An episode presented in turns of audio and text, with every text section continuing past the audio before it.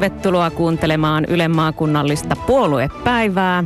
Tänään vuorossa on kristillisdemokraatit ja tänne studioon on saapunut puolueen valitsemana kolme kristillisdemokraattien keskisuomalaista kuntavaaliehdokasta, eli Keski-Suomen piirin varapuheenjohtaja, 58-vuotias kunnanvaltuutettu Arto Hölttä Joutsasta sekä Jyväskylän kristillisdemokraattien 40-vuotias puheenjohtaja Lari, Lari Kemiläinen ja kaupunginvaltuutettu 47-vuotias Marika Visakorpi Jyväskylästä. Tervetuloa kaikille. Kiitos. Joo, kiitos.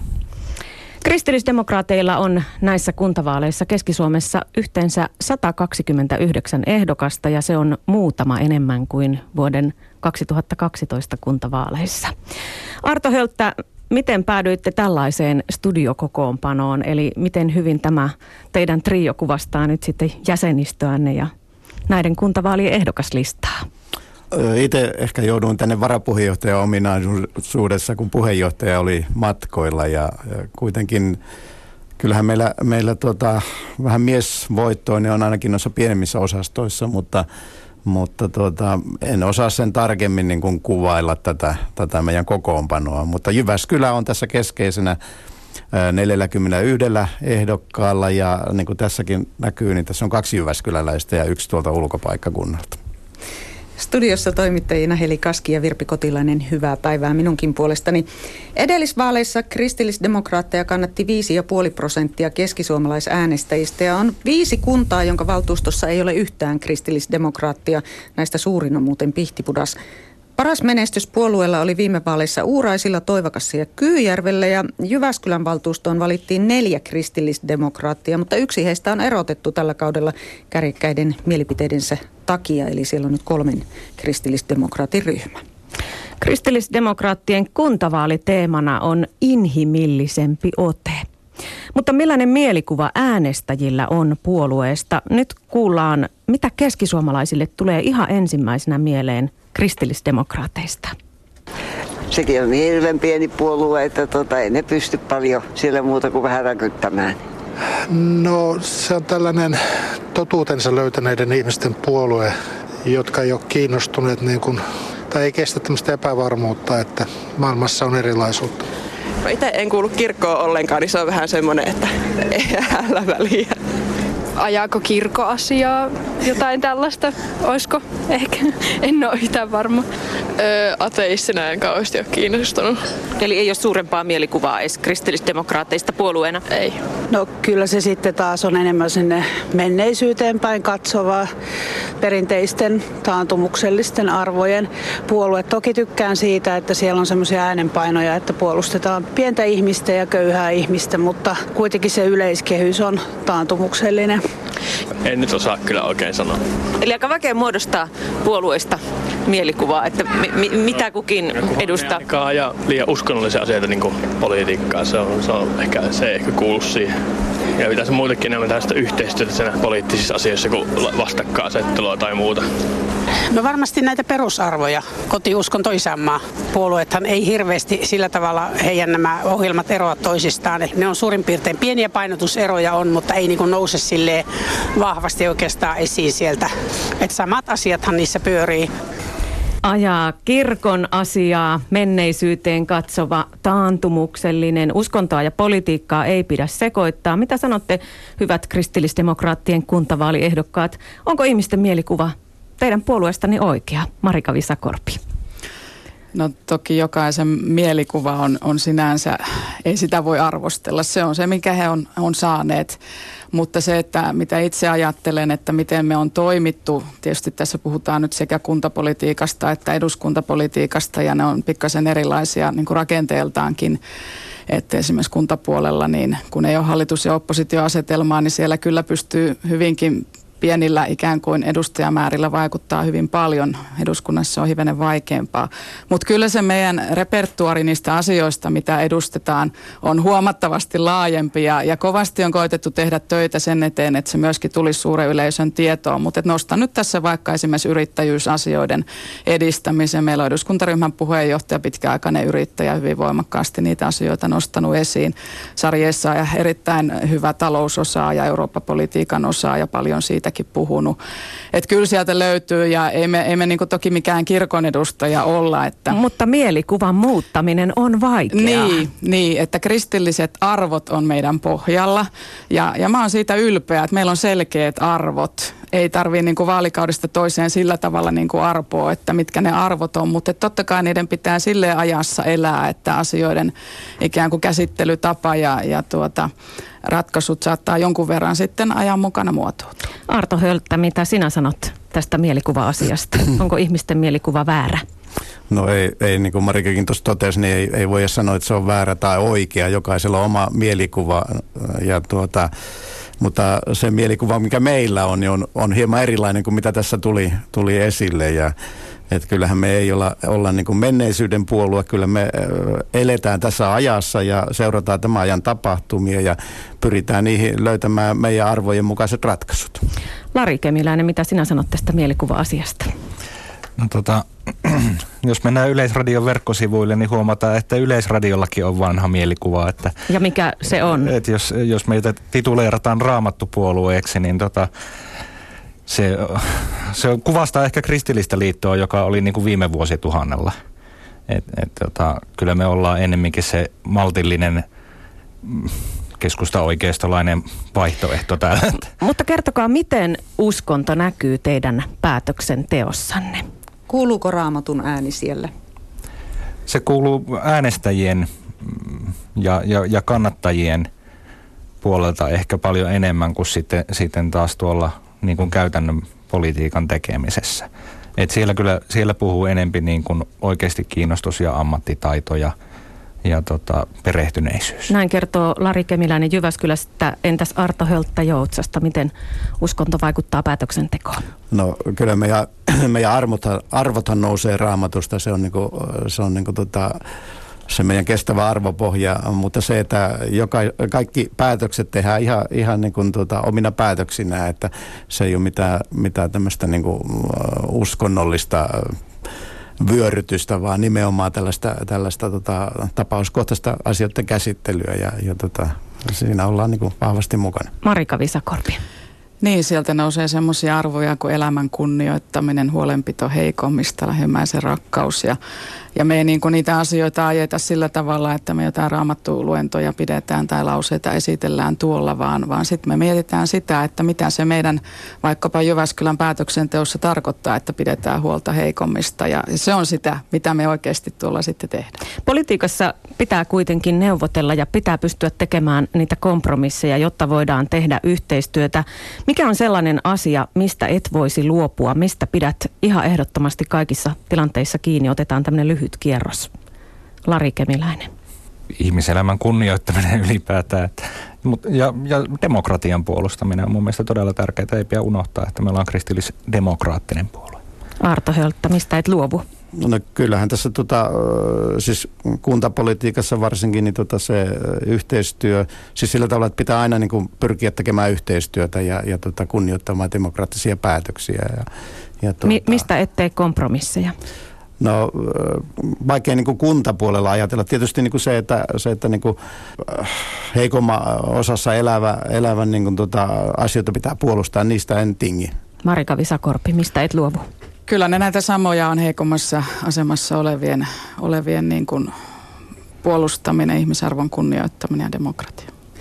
Teillä on valtakunnallisesti on nyt noussut vähän kohuakin teidän ehdokaslistoistanne. Kristillisdemokraattien listoilla on sitoutumattomia ehdokkaita tästä Paavo Väyrysen kansalaispuolueesta. Ja ainakin Helsingissä ja Turussa sinne ehdokkaaksi on päätynyt myös rasistisia ehdokkaita heidän tällaisista muun muassa juutalaisvastaista mielipiteistä on noussut vähän kohuakin. Ja puoluesihteerinne on jo pahoitellut sitä, että kun on rekrytoitu niin paljon uusia ehdokkaita, niin ei ole ehditty taustoja selvittää. Teilläkin on sitoutumattomia ehdokkaita. Miten hyvin te tiedätte, millaisia arvoja keskisuomalaiset ehdokkaat edustavat? Arto Hölttä. No, minusta lähtökohta on siinä, että, että joka hyväksyy meidän arvot, niin, niin hän, hän pääsee meidän ehdokkaaksi. Miten hyvin niitä arvoja selvitetään etukäteen? Mm, siihen osaa oikein tarkkaan vastata, mutta tuota, varmaan jonkun monen paikallistuntemus aina paikkakunnalla on, kun näitä päätöksiä Niin, tehdään. Lari Kemiläinen, teillä on pitkä lista Jyväskylässä. Niin. Joo, siis meillä on, on kaksi kansalaispuolueen ehdokasta täällä ja kerettiin kyllä heidät jututtaa ja, ja tavallaan te, tehtiin heti etukäteen selväksi, että, että tota, rasisteilla ei ole asiaa, asiaa että, että tota, me ollaan puolueen tasolla kuitenkin sitouduttu rasismin vastaiseen Ja toimintaan. he, hekö ovat sitoutuneet tähän myös? Kyllä, ja, ja tota, itse asiassa toinen heistä on ollut aikaisemmin kristillisdemokraattien ehdokkaana muutenkin, että, että, että silleen eivät ole vieraita ihmisiä. Kuuntelet Yle maakunnallista puoluepäivää ja täällä studiossa tänään on kristillisdemokraattien kuntavaaliehdokkaita. Nyt otetaan tovi koulutuksen parissa. Kuntavaalisivustollanne sanotte, että koulutuksessa vaalitte Suomen kristillistä kulttuuriperinnettä mottona Suvivirsi soikoon. Vaaliohjelmanne toteaa, että puolustatte kristillisen kulttuuriperinnön esillä pitämistä koko koulutuspolun matkalla sekä koulujen yhteistyötä seurakuntien kanssa. Entistä harvempi suomalainen kuitenkin kuuluu kirkkoon. Miten teidän mielestänne muihin uskontokuntiin kuuluviin ja uskonnottom- uskonnottomiin pitää koulussa suhtautua? Marika Visakorpi. No jokaiseen lapseen ja nuoreen pitää suhtautua ihan samalla ihmisarvolla, samalla arvokkuudella, että siitähän nyt ei, ei ole missään muotoa kysymys. Mutta sitten toinen asia on se, että, että me ajatellaan sillä tavalla, että kristinuskolla on ollut erittäin suuri merkitys suomalaisen yhteiskunnan rakentumisessa sellaiseksi hyvinvointivaltioksi, kun se on tänä päivänä.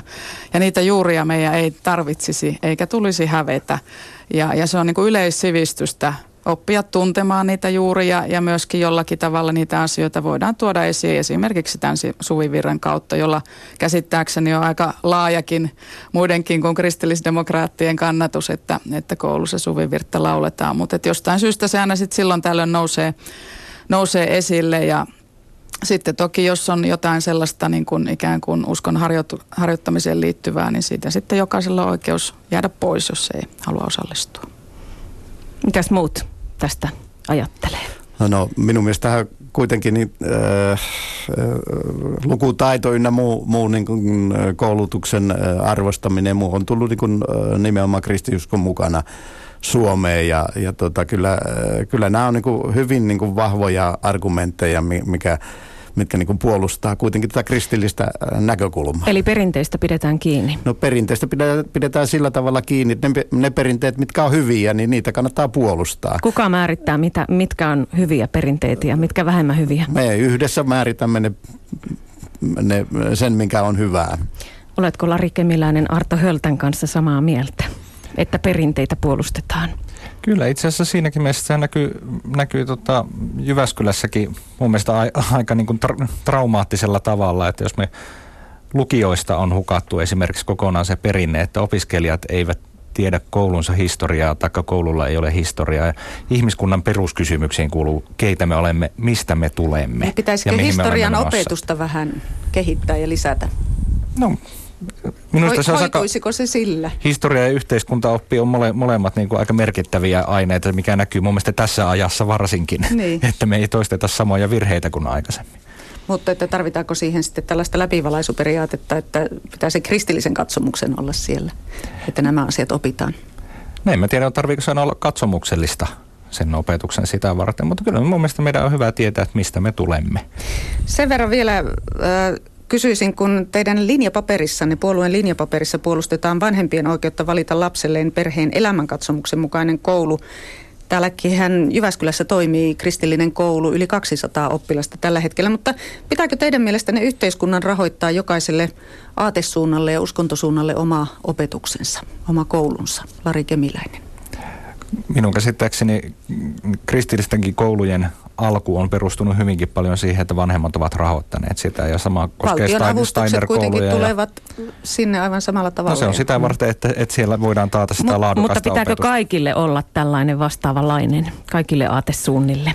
Kylläpähän me varmaan laskella, laskiskellaan tälleen demokraattisessa yhteiskunnassa sitä, että mihin meillä on varaa ja minkä kokoiset Eli yhteisöt. No ei varmaan, että jos, jos sitä kynnystä ei ylitetä, että jos tarpeeksi oppilaita ja että se olisi mielekäs järjestää. Mutta jos on tarpeeksi oppilaita, niin kaikille. Miksi ei? Eikö se voisi ottaa sitten entistä eriarvoisempaan Suomeen, jos jokainen kaivautuu omiin poteroihinsa ja oman aatesuunnan mukaisiin kouluihin? Niin... Ja on tekemisissä sen oman porukan kanssa. Miten, miten te näette tämän, Marika Visakorpi? Niin, kyllä kristillisissä kouluissa on, on ihan hyvin laaja opetus, ettei siellä nyt jotenkin vaan keskitytä ikään kuin kristinuskon asioihin, mutta, mutta siellä sitä arvopohjaa sitten hivenen enemmän pystytään tuomaan kuin, kuin sitten muissa kouluissa, että en mä nyt sitä onnakaan huonona asiana pidä, että meillä on kristillisiä kouluja. Mutta jos ajatellaan, että näitä aletaan sitten perustaa vähän jokaiselle omansa, niin, siinähän on ne tietyt kriteerit, joita nyt en tässä ihan ulkoa muista, että sitä pitää hakea sitä opetuksen järjestämislupaa ja, ja siinä pitää osoittaa, että on kyky se järjestää ja pitää olla riittävä oppilasmäärä ja voi olla jotain muita kriteereitä. Mutta tämä periaate. Ja samat periaatteet tietysti kaikille. Ei, ei se voi koskea jotain yhtä, mutta että ymmärrän sen, että ihan niin kuin kahdelle oppilaalle ei varmaankaan koulua tai kymmenellekään vielä voi perustaa. Mutta näetkö siinä mitään uhkia, että mennään poteroihin? No toki semmoista yhteistyötä ja vuorovaikutusta on hyvä olla, olla tuota, vaikka on erilaisia kouluja, että en, en tällä hetkellä näe Suomessa mitään uhkaa. Entä Arto Helttä? No minustahan kuitenkin ollaan niin kuin moniarvoisessa yhteiskunnassa ja kaikkia pitää kohdella tasapuolisesti siinä mielessä, että ei, ei tuota, en mä näkisi sille niin kuin, sillä tavalla eroja, että pitää, pitää niin kuin erotella maailmankatsomusnäkökulman periaatte, per, perusteella, että mihin saako opettaa sillä tavalla tai tällä tavalla. Otetaanko lyhyitä kysymyksiä? Otetaan tä- tässä kohtaa puoluepäivää lyhyitä kysymyksiä. Näihin toivomme kyllä ei vastauksia kaikilta. Kunnan on tarjottava tukityöllistämispaikkoja vaikeasti työllistyville, kyllä vai ei Marika Visakorpi? Kunnan nimenomaan, no ei. Arto Hölttä. No mä olisin sitä mieltä, että kyllä. Lari Kemiläinen. Ei. Laitoshoitoa tarvitsevalle vanhukselle on taattava hoitopaikka omasta kunnasta. Kyllä vai ei? Kyllä. Kyllä. Kyllä. Veronkorotus on leikkauksia parempi tapa rahoittaa julkiset palvelut. Kyllä vai ei? Tämä on erittäin huono kyllä tai ei, ei kysymys, koska riippuu määristä ja asioista, mitä leikataan. Että mutta periaatteellisella tasolla? Periaatteellisella tasolla ehkä kyllä, mutta ei, ei mihinkään rajaan asti tahansa. No, riippuu sitä verostakin, että puhutaanko, puhutaanko kulutusveroista vai, vai sitten niin kuin tuota tuloveroista. Nyt puhutaan ihan julkisesta valtion kunnan verotuksesta, lähinnä tietysti siis kun, kunnallisverotuksesta, kunnallisverotuksesta, nyt kun kuntavaaleista puhutaan. No joo. Äh, Leikataanko vai verotetaanko? pikkusen vaikea ratkaista, että kyllä siinä on niin moni, moniulotteiset niin kuin Mihin se nyt painottuu enemmän? Jos... no mä sanoisin, että äh, mieluummin ehkä leikataan. Eli ei. Entäs? Kyllä. Veronkorotus on parempi kuin no. leikkaukset. Sitten vielä yksi tällainen kyllä ei kysymys. Kunnan pitää rahoittaa nykyistä enemmän toisen asteen koulutusta. Marika Visakorpi. Kyllä. Kyllä. Kyllä. Tässä oltiin yksimielisiä. Tartutaan vähän tuohon tukityöllistämiseen. Sekä Marika Visakorpi että Lari Kemiläinen olitte sitä mieltä, että kunnan tehtävä ei ole tarjota tukityöllistämispaikkoja vaikeasti työllistyville. Mutta teillä kuitenkin puhutaan tästä, että kunnan pitää huolehtia myös näistä työllisyysoloista ja muista. Miten kunta sitten huolehtii työllistymisestä? No mä pitäisin sitä tärkeimpänä asiana, että, että saataisiin tämä kolmannen sektorin työllistämismahdollisuudet paremmaksi. Ja nyt tämä tilanne valitettavasti on kovin huolestuttava, että, että ollaan niin kuin siinä tilanteessa, että, että merkittävät kolmannen sektorin työllistäjät on joutunut, joutunut vähän niin kuin ahdinkotilanteeseen. Ja, ja niin sieltä kaupunki, ei nyt apuja oikein ole tähän. Kaupunki on kilpailuttamassa näitä ja hankintalaki osittain niin kuin siihen pakottaa. Ja nyt mun mielestä se olennaisin kysymys on se, että kun kilpailutetaan, johon meillä varmaan on pakko, että se ei siitä pääse mihinkään, että miten ne kilpailukriteerit, tarjouskilpailuehdot asetetaan ja sitä kautta voidaan tukea näitä kolmannen sektorin työllistäjiä. Se, että kunta itse tukityöllistäisi on siinä mielessä vaikeaa, että, että kuitenkin kunnalla on tietty henkilöstö ja, ja tietyt resurssit ja sinne ei voi niin kuin hirveästi ottaa tuosta sivusta. Entä Lari Kemiläinen, miksi vastustat tätä? Mun mielestä se, niin kuin, se on ihan periaatteellinen kysymys, että eihän valtion tehtävä tai kunnan tehtävä ole järjestää ihmisille työpaikkoja, vaan järjestää sitä, että on semmoinen elinkeinoelämä, joka pystyy ihmisiä työllistämään luonnollisesti. Siellä on kuitenkin näitä vaikeasti työllistyviä, joiden on erittäin vaikea löytää niin sanotulta avoimilta markkinoilta työpaikkaa. Niin mitä heille tehdään? No käytännössä se on juuri tuo kolmannen sektorin tie, että, että kyllähän kunta pystyy koordinoimaan ja, ja auttamaan ja yhdistä, yhdistää näitä, näitä juttuja. Mun mielestä kunnan tehtävä ei ole itse olla se työllistäjä. Itse asiassa nyt kello on niin paljon, että Arto Hölttä kommentti vielä tähän ja sitten mennään kohti uutisia. No minusta kuitenkin niin kuin tämä, tämä niin kuin, äh, pitkäaikaistyöttömien ja, ja syrjäytyneiden äh, varsinkin nuorten, niin äh, maksaa kunnille tavattoman paljon. Puhutaan noin miljoonan euron äh, nuppiluvusta ja, ja tota, kyllä tämä on kunnalle niin kuin hirvittävän tärkeä asia. Yksi tärkeimmistä ö, kunnassa tehtävistä niin kuin päätöksistä, että saa, saataisiin näitä nuoria työllistettyä. Että mieluummin maksetaan siitä, että tekevät töitä kuin siitä, että Nimenomaan. Ja, ja pysyvät aktiivisina.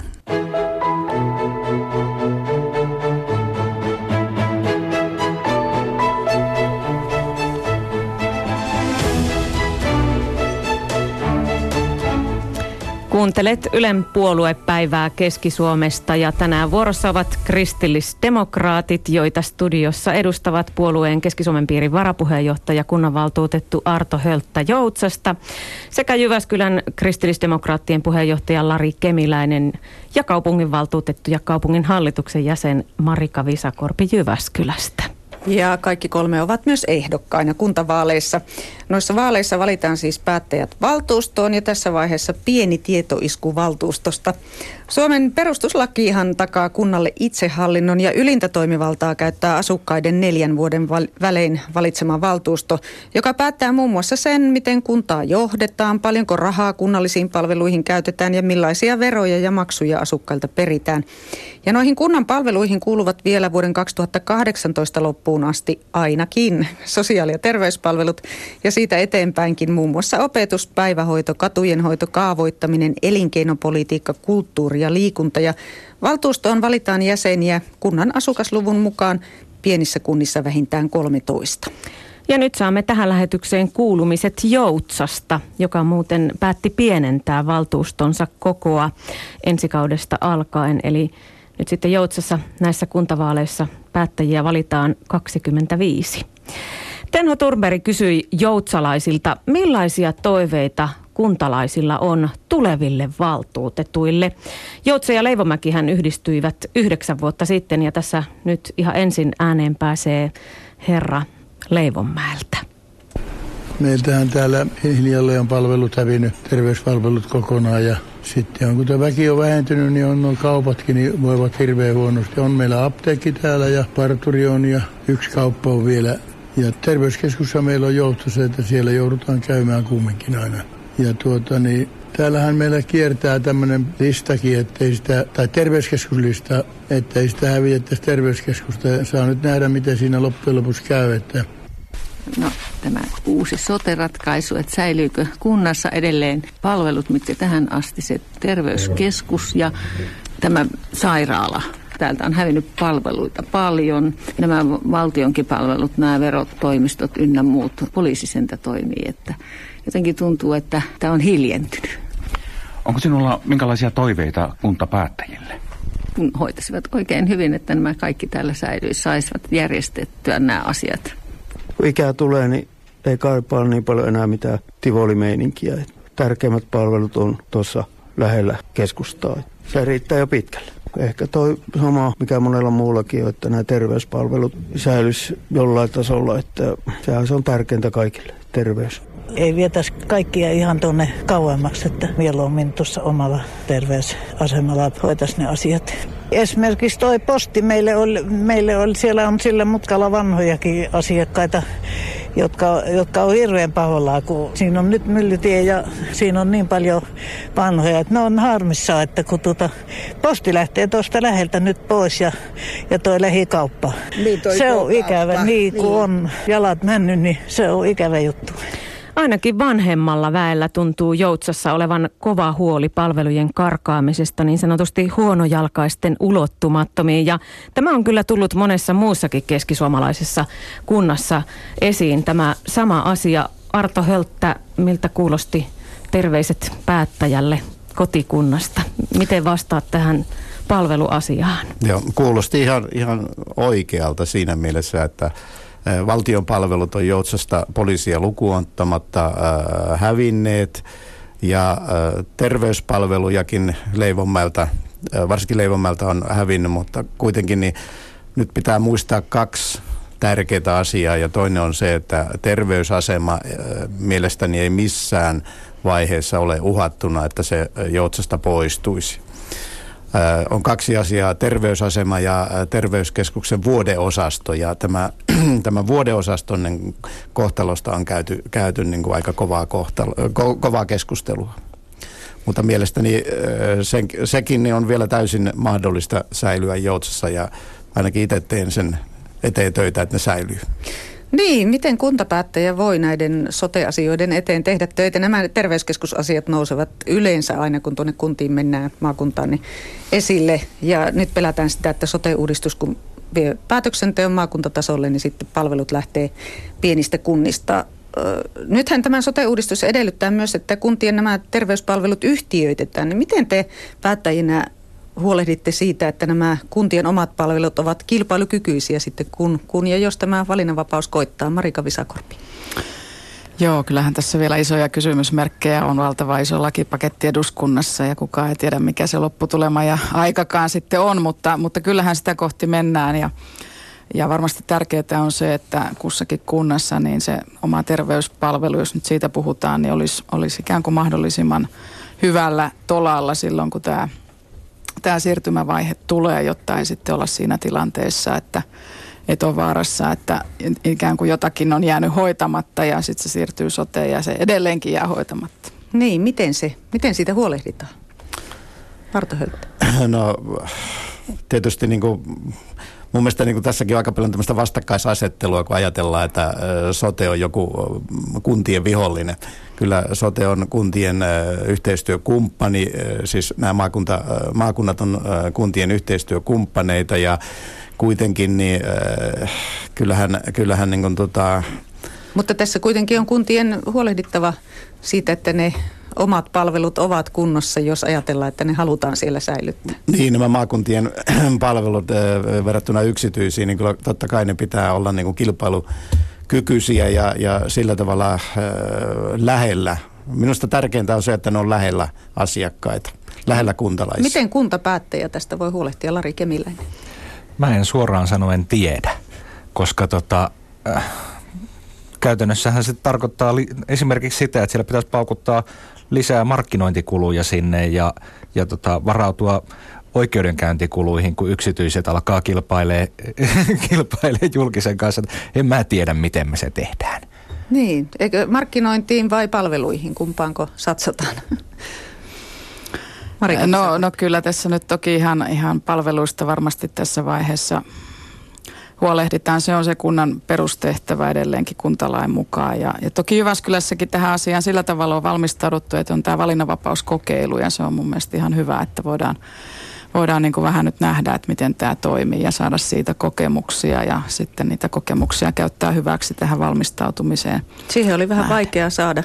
Joo, joo, kyllä tähän valinnanvapauteen liittyy isoja kysymysmerkkejä. Mä oon erityisen huolissani siitä, että siitä ei tulisi tämmöinen kermankuorinta-automaatti, jossa sitten sitten rahat valuu vähän muualle ja palveluiden kanssa ei ihan tiedä kuinka käy. Lari Kemiläinen kommentti tähän.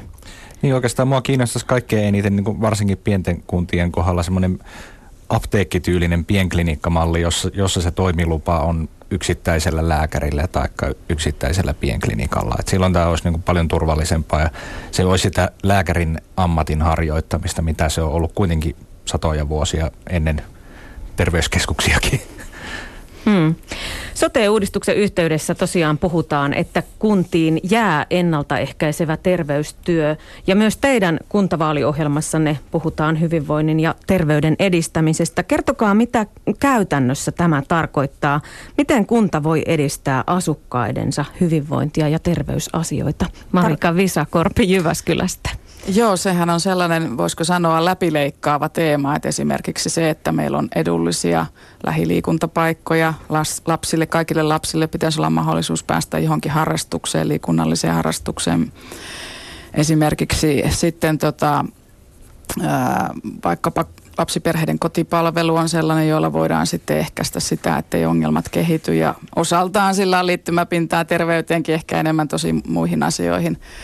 Mutta sitten niin kun myöskin tämmöinen asia kuin yhteisöllisyys on sitten tätä henkisen puolen terveyden edistämistä. Mitä että, sille voi tehdä? No sille voi tehdä esimerkiksi sitä, että meillä on erinomaisia esimerkkejä nyt tämmöisistä ikäihmisten yhteisöllisistä asumisratkaisuista, joita on esimerkiksi tuolla Huhtasuolla on tulossa Vaajakoskelle ja kunnalla on kaavoittajana tässä olennainen merkitys, että ne olisi siellä sillä tavalla palvelujen lähellä, niin käytiin siellä tutustumassa ja, ja saatiin kuulla, että niillä on ollut todella jo konkreettista merkitystä tämmöisen yksinäisyyden vähentäjänä ja muun muassa siihen, että palveluiden tarve onkin ikään kuin lykkääntynyt. Jopa jotkut ihmiset on luopunut, kun on käynyt kotipalveluissa, että ei he mitä tarvitko, heillä on täällä tämä yhteisö ja he käy siellä juttelemassa ja aina kun tuli kotipalveluihmiset, niin hän olikin siellä eli, eli tämän tyyppisiä mm. asioita mm. muun muassa. Otetaan lyhyesti myös muilta tähän kommentti. Joo. Miten kuntapäättäjä voi kuntalaisten hyvinvointia edistää Arto Hölttä Joutsasta? No monellakin tavalla. Tietysti niin, äh, isojen kuntien ja kaupunkien ongelmat on vähän erilaisia kuin pikkukuntien ja, ja tuota,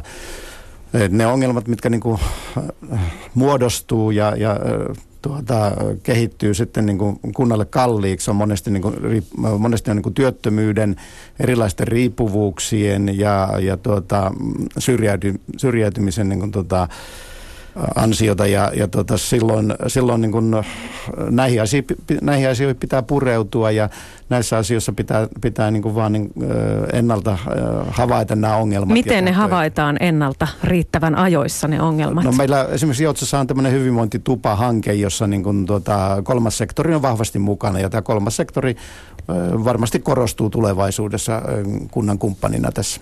Lari Kemiläinen Jyväskylästä, miten sinä pidät päättäjänä huolta kaupunkilaisten terveydestä, jos tulet valtuustoon valituksi? No mä olisin hirveän kiinnostunut niin tuosta mielenterveyspuolesta, että, että tota, nyt on ollut hir- hirveän pitkään se ongelma, että terapian sijaan tarjotaan troppia. Ja, ja tota, kuiten, kuitenkin jos ihmisen mielenterveyttä pidetään yllä, niin siihen riittäisi, että olisi vain joku, jonka kanssa jutella. Ei siihen tarvita kalliisti palkattua ammattilaista. Miten kuntapäättäjä voi tähän vaikuttaa? No esimerkiksi sitä kautta, että, että kunta pystyy koordinoimaan ja järjestämään sitä, että löytyy sitä kolmannen sektorin vertaistyötä ja muuta. Ja kyllä sitä paljon Jyväskylässä onkin, mutta mä haluaisin, että se olisi kaikkien saatavilla. Tämä kolmas sektori tulee teillä aika hanakasti esiin, niin pitäisikö kunnan enemmän rahoittaa kolmatta sektoria? Nehän ovat aika pieniä ne apurahat, avustusrahat, mitä Jyväskylässäkin tai ylipäätään kunnat järjestöille jakavat. Marika Visakorpi. Joo, varmasti jossakin määrin olisi toivottavaa, että olisi, olisi enemmänkin, mutta täytyy olla toki realisti, että ei sieltä varmasti mitään niin kuin valtavia potteja ole, ole jatkossakaan tulossa. Että ehkä se enemmän on kyse siitä, että sitä ikään kuin yhteistyö ja, ja niin kuin yhteisen keskustelun toimivuutta parannetaan. Nyt se ei ole ihan, ihan niin kuin ehkä parhaimmalla mahdollisella tolalla, että se osaaminen ei ole aina kunnan tiedossa ja ja, ja sitten ei saada sitä heidän osaamista parhaalla tavalla käyttöön.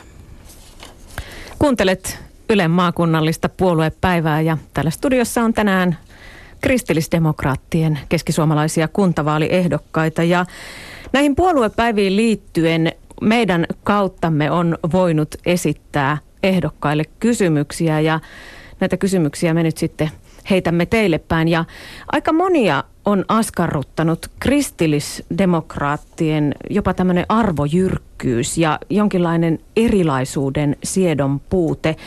Tässä tulee nyt yksi kysymys teille vastattavaksi. Et milloin olette ajatellut päivittää teidän perhekäsityksen 2000-luvulle? Marika Visakorpi Jyväskylästä, mitä sanot tälle kysyjälle? Niin, no perheillä on ihan samat palvelut riippumatta perhemuodosta, että en, en nyt ihan tiedä, että mitä, mitä täällä nyt sitten varsinaisesti haetaan, mutta ei me jotenkin ajatella, että erilaisia palveluita erityyppisille perheille olisi, vaan että kyllä ne on ihan, ihan kaikille perheille saatavilla. Arto Hölttä Joutsasta. Minulle jäi pikkusen epäselväksi, että mitä tällä kysymyksellä tarkoitettiin siitä, siitä mm, päivittämisestä, mutta, mutta kuitenkin niin näkisin, että ei me, ei me niin kuin puolueessa olla sillä tavalla, että me suljettaisiin jotakin ehdottomasti pois. Että kyllä me siinä mielessä ollaan niin kuin tällä 2000-luvulla. Mutta oletteko arvojyrkkiä? No mä en sitä allekirjoita, että me ollaan arvojyrkkiä. Kyllä meillä on, meidän toiminnassa on paljon hyvin laajaa sydäntä. Lari Kemiläinen Jyväskylästä, mitä sanot tähän perhekäsityksen päivittämiskysymykseen?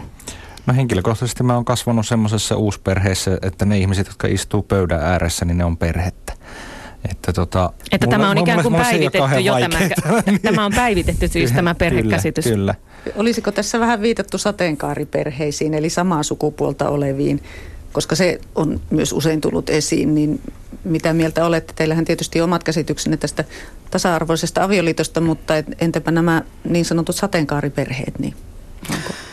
Niin, niin kuin sanottu, nyt puhutaan kuntavaaleista ja kunnan palveluista ja ne ovat meidänkin mielestä aivan yhtä lailla sateenkaariperheille tarjolla kuin jollekin muun tyyppisille perheille. Myöskin itse olen kasvanut yksinhuoltajaperheessä, että et tota, kyllä, kyllä meillä niin kuin hyvin monenlaisia perhetaustojakin varmasti itse kullakin on. Että palveluja ei rajoiteta sen mukaan.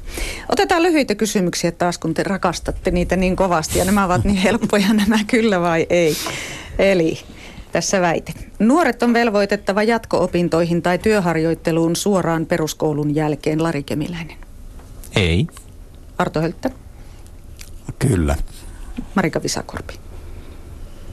Kyllä. Kirjaston käytöstä voisi periä vuosimaksun. Lari Kemiläinen. No ei. Arto Hölttä. Ei. Ja Marika Visakorpi. Ei. Kunnan pitää tukea yrityksiä tarjoamalla niille halpoja tontteja. Lari Kemiläinen. No ei pidä. Ja Arto Hylttä? Ei. Marika Visakorpi. Kohtuuhintaisia. Mikä on halvan ja kohtuuhintaisen ero? Onko se nyt kyllä vai ei? no, ei. Te olette yksimielisiä. Kunnan velvollisuus on tarjota kuntapaikkoja oleskeluluvan saaneille turvapaikanhakijoille. Lari Kemiläinen.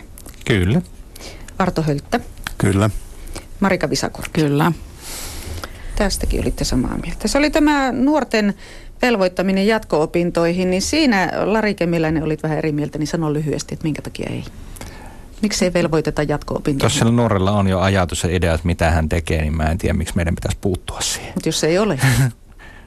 no siis apua pitää tarjota ja ohjausta ja mahdollisuuksia, mutta, mutta mä en usko siihen ihan täyteen velvoittamiseen. Oppivelvollisuutta mä jatkasin kyllä mielelläni. Että. onko sitä apua ja ohjausta sitten mielestäsi nykyään riittävästi tarjolla? No tota, jos ajattelee, että semmoinen 15-vuotias ylipää, ylipäänsä on semmoisessa tilanteessa, että, että hänen on vaikea tehdä muutenkaan loppuelämänsä päätöksiä, niin en, en oikein usko, että tälläkään hetkellä nuoret saa riittävää ohjausta siihen, että mitä he tekisivät. Että sitä voisi lisätä. Hmm. Otetaan teiltä muuten lyhyt kierros siitä, että mitä mieltä olette päivähoidon maksullisuudesta. Tämä kysymys on kristillisdemokraatteja jakanut.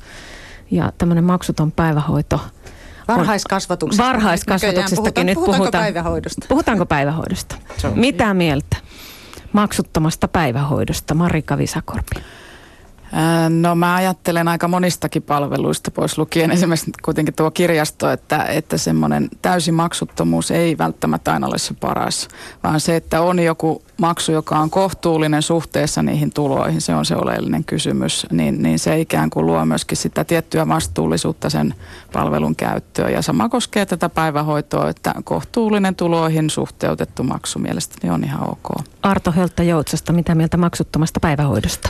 Olen Marikan kanssa ihan samaa mieltä, että tuloihin perustuva äh, kohtuullinen maksu. Ja Lari Kemiläinen Jyväskylästä. No kyllä mäkin pystyn allekirjoittamaan, että kun, kunhan se progressio on siellä mukana, että, että se ei muodostu niin kuin köyhemmälle kalliimmaksi. Eli ei, ei maksutonta kuitenkaan, Ei täysin maksutonta. Niin, ei välttämättä.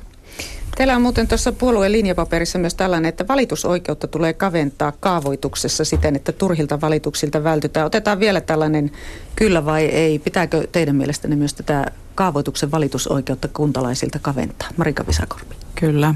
Arto Höttö. Kyllä periaatteessa, mutta se määritteleminen, että mikä on turha valitus, niin se on se vaikeus siinä. Lari.